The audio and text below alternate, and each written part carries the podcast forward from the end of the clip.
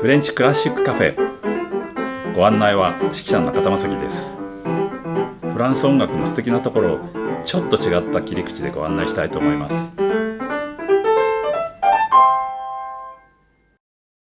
ボジャトルモンドこんにちは。えプーランクの三重奏曲を聴いています。え今日は第二楽章です。えー、三重奏といってもねオーボエとファゴットとピアノなんですけれどもね。えー、まあこの2本ダブルリードですよね、えーと、オーボエというのは遠くから見るとなんかクラリネットとあんまりこう変わらなく見えるんですけど構造的には全然違うんですけどもね。実はオーボエってとってもこうあの楽器も細くて、えー、リードもすごく細くてですねせいぜい幅がそうですね、えー、56ミリ、うん、まあもうちょっと広い人もいるかもしれませんけども、えー、吹き込むとこは本当1ミリもないぐらいこう狭いんですよね。ですから音圧というんですが、例えばこうフルートの方はフーって吹けるんですけども オーボエの場合はもううーってもうこう音圧を高めてですね細いところにすごい圧力をかけて息を出すという感じなんですね。ですから例えばフルートとかクラリネットでしたらばこう長い旋律を吹いた時にこう息が足りなくなったりしてねそれでこうあの循環呼吸って言って息を吐きながら「うん」って鼻で息を吸うとかねこう 息継ぎの問題がこうたくさん起きるんですけどもオーボエの場合はですね逆にねほとんど息を止めてるような状況なものですから、えー、息が余ることが多いんですね。ですからブレスする時に余った息を吐きながら吸うみたいな「ふー」みたいなね、えー、ちょっとこの辺がねなかなか説明は難しいんですけどもねここがまあ簡単に言うとフルートクラネットとオーボエの違いと言えるんではないかなと思います。もう一つはそのやっぱダブルリードっていうですねお互いにこう2枚の、まあ、板というかねリードがこう震えるわけなので結構音としてはシンプルというよりもどっちかというとこう練れた音が出るというかですね強弱ではなく音色としてのこう差が出やすいというかですね表現力につながるものなんですけどもね、えー、それがとても豊富なのではないかなと思います。というわけでこのプーランクの三重奏曲のですね第二楽章はですね、えー、まさにその、えー、表現力というところのね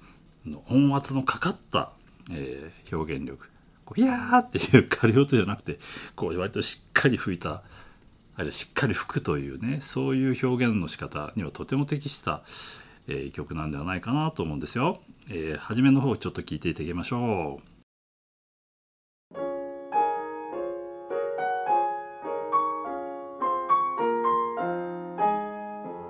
ここで使用していた音源は配信期限が過ぎたのでお聞きいただけません。あしからずご了承ください。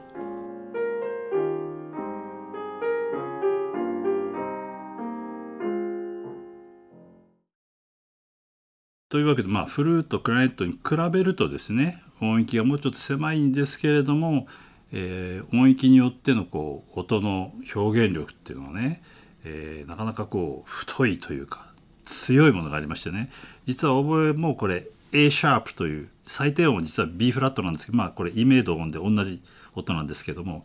えー、オーボエの一番低いとこって出してる場所が1箇所あるんですけど、えー、そういうところが高い音はすごい高い音まであってもう上と下ではもう全然別な楽器みたいなこう響きがするというね、えー、なかなか変わった使い方もしています。というかね、うん、プーランクはよく知っているなと。えどうしてここまでこんなにこう特徴的なことを掴んでいるんだろうというしかもオーケストラみたいにこういろんな楽器があるとねそれをこうあの足したり混ぜたり弾いたりしていろんなことができるんですけれどもこうやってまあ単線率2本しかないわけですよね。それをこううまく絡めていくってはねなかなかの技術だなというふうに思いますしもうその楽器のことを本当に熟知してるんではないかなっていうふうに思います。えー、では第二楽章はわりかし短いのでね、えー、冒頭から全曲聴いていただきましょう。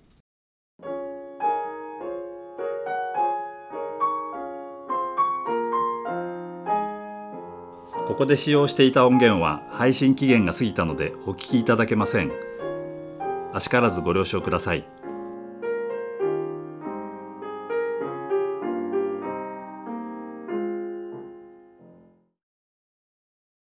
管楽器の場合は、えー、いい音が出るっていうのは条件がいくつかありますよねそのもちろんリードをうまく作るってこともそうなんですけどももう一つは使用楽器ですよねどの楽器を使うかっていうんで音色が全然違っちゃうわけですよね。で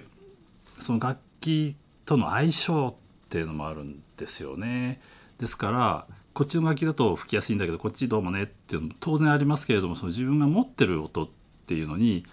あるいは自分が思ってる音っていうのはこう近い楽器を探してもなかなか大変なんですよね。でも現実にはね例えばパリ音楽院入ったとしますよ。まあ日本の音楽大学もそうかと思いますけど例えば教授がこの楽器を使っていますこのメーカーの楽器を使っていますっていうことになるとですねやっぱりそこの生徒は皆その楽器使うんですよね。自分だけこう別楽器あるいは別なメーカーを使うってあんまりないことですね。とすればまあフランスの場合ですとね某 A, A 社と B 社とまあ2大、えー、メーカーがあるんですけれども例えばパリ音楽院のその教授が変わってですね別な楽器を使う、えー、先生になるとなるとですねこれ大変なことになるわけですね。実はそういうことが僕がいた1970年代の後半ですかね1980年代、ぐらいですけれどもそのパリ音楽院の某、管楽器のですね教授が交代になるというえことがありましてその候補者がですね某 A メーカーと B メーカーと 全くもう本当に二分するような、え2つのメーカーのそれぞれアドバイザーを務めてる方が候補になって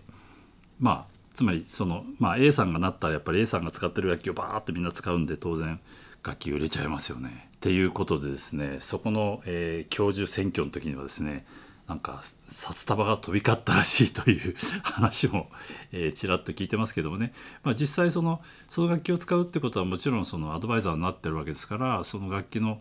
よくよく考えればですよ。いい方で考えるとその楽器の良さを一番こう上手に引き出してる人ということになるのでね、えー、またそれをその楽器を通じて学ぶってことはねとても大事なことなんじゃないかと思うのですよね。うん。えー、これは残念ながらもうあのおそらく木管楽器金管楽器おそらく、えー、皆さんそのやっぱり先生が使ってる楽器と大体同じ楽器っていうのはね万国共通かもしれません。大体管楽器木管楽器というのはですね大体国によっていろんなこうシステムの違いとかねまあいろいろあるんですけれども、えー、オーボエの場合はですね、まあ、まあフレンチモデルって特にあるわけじゃないんですけれども